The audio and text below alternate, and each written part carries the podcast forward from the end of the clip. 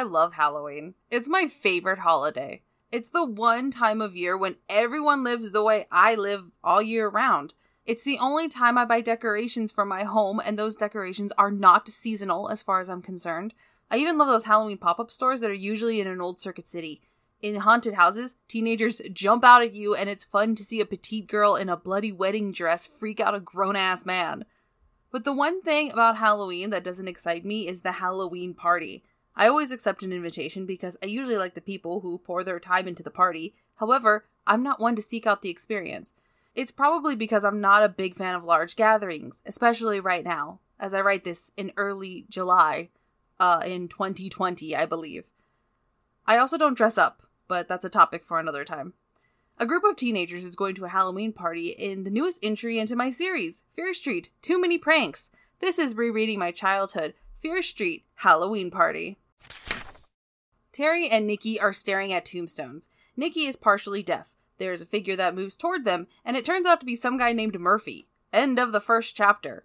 Then we go back two weeks because that was such a great opening, and we're introduced to Terry and Nikki's friend Trisha, who, quote, has a weight problem. Terry also mentions that his girlfriend Nikki, quote, wasn't the prettiest girl at Shadyside or the smartest, but she was definitely the most special. Slam on Nikki. Got her. This start is great. The three get invitations to a Halloween party featuring special surprises, courtesy of the most popular new girl in school, Justine. Terry says that Justine is stacked. This dude is a big charmer. We meet Lisa, the school gossip and editor of the newspaper, as if it isn't just four kids copying articles from a service that supplies articles to school newspapers. I'm kidding. That's not true. I was on the school newspaper. There were just three of us, and I actually wrote the horoscopes.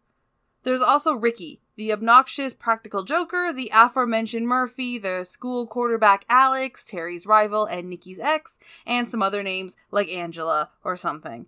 There are a total of nine invitees to this party, which Justine says will feature a rad sound system and excellent dance CDs. And the party is very exclusive. Even the boyfriends of names can't attend. Not even the school's anachronistic greasers can attend. I can hardly wait. Before the party, the invitees split into two groups and start a pranking war. Nikki refuses to be on either side. One of the pranks includes the jocks dissing Ricky Schorr with a huge plastic snake that jumped out of his locker.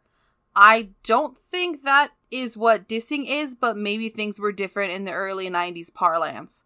R. L. Stine used the slang term he heard in a rap song once and gleaned the meaning. Either way, pranking wars. This party is heating up. The big day is finally here, and the party is looking off the chain. There are decorations like fake cobwebs and cutouts of witches, a kettle, a fireplace, an old man, and ten teenagers. The old man is Justine's Uncle Philip. The party also features pizza and exotic food from Greece, Japan, France, and Mexico. It's not like you can just go to a store and get this stuff. You have to go to the taco stand two blocks away. Meanwhile, Terry makes some gross observations about the girls at the party, calling Justine's costume ghoulish and Angela a tramp. You are a real winner here, Terry. He does this so he can call Nikki the best girl there. And that's what girls like being compared to other girls and calling them names. Women and other women should be adversaries. Otherwise, we might finally figure out that we don't need annoying men anymore. Justine stops the music to make an announcement as if there are more than 10 people at this party. She promises surprises, and by God, she's gonna surprise everyone. But first, I have to tell you a true story. Throughout history, people loved to dance, but in the Middle Ages, dancing was sometimes much more than just fun. In fact, some people were said to be taken by evil spirits when they danced. They would dance faster and faster, faster and faster till they literally danced themselves to death. I don't know if we have evil spirits here tonight, but anything can happen on Halloween. Is anyone brave enough to try some really fast music? This excites her nine guests. She plays a song that repeats the words Pump Up the Jam, which, if it's the late 80s song that does exactly that, it is not a fast song. Maybe it is for a bunch of upper middle class white kids, but it's no sandstorm. Suddenly, the lights go out, and there's a body. Alex bends down to see who it is. The body is Les. He jumps up. It's a prank. Oh man, 10 white kids, an old man cutouts, and a dead body. prank? I love this party! The party gets even better when those aforementioned greasers ride their motorcycles through the window. They wreck up the decorations, complain about the interesting food, and ask for wine coolers. Two of the party goers get on the bikes and ride them out while Alex and Terry force the greasers out. Justine refuses to call the cops because she doesn't take their threats seriously, and besides, she has more surprises for everyone. She began passing out a photocopied list. This is a list of the items Uncle Philip and I have hidden around the mansion, she went on. There are treasures in every room, on both floors, and in the attic and basement. Whichever team finds the most treasures by midnight will win a special prize. The teenagers split up and Nikki goes exploring in Justine's bedroom. She finds a fake panel in the back of her closet that opens to reveal a secret room. It's filled with pictures of Justine with an old man, racks of expensive clothes, and prescriptions for an Enid Cameron. Meanwhile, Terry finds Alex hanging, dripping with blood. Terry gets help from David, but the body disappears. They find Trisha and Nikki and Justine to tell them what happened, but no one believes them. However, they find a body in Justine's bed. It's another prank. I love death based pranks. It's so funny. Alex says that while they were out trying to find help, the jock team went through the house and collected a bunch of treasures, therefore winning the game. What is the prize? Chocolates from Paris. Yay.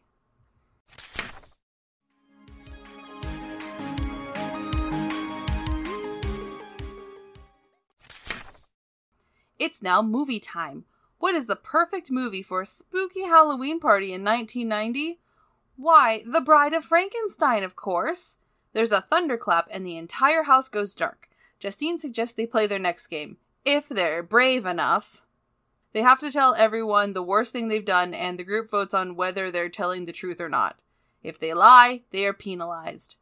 Wow, 10 kids, an old man, cutouts, greasers, chocolates from Paris, and house rules truth or dare? I love this party! Nikki disappears, so Terry looks for his girlfriend instead of playing Justine's game. In lieu of a lost girlfriend, he finds Les and a knife sticking out of Les's chest.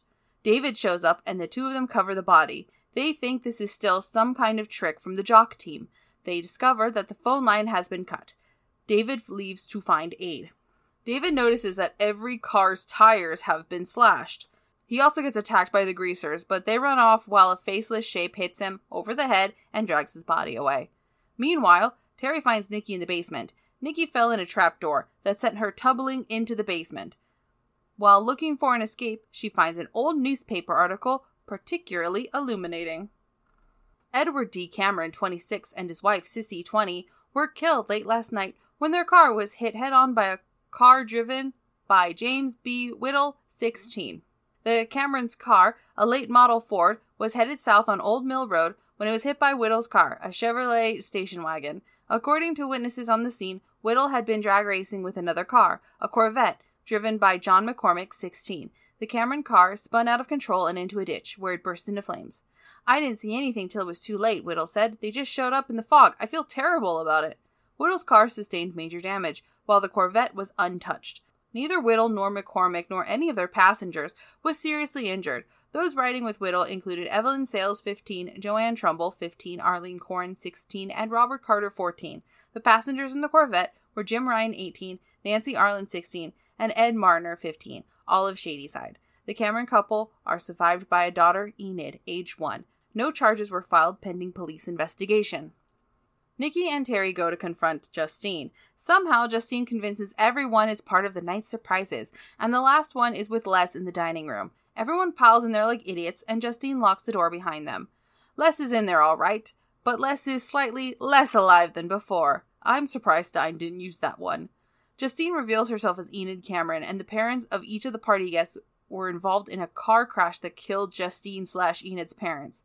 So, for revenge, Justine is going to lock them in a room and burn them alive while they listen to car accident sounds.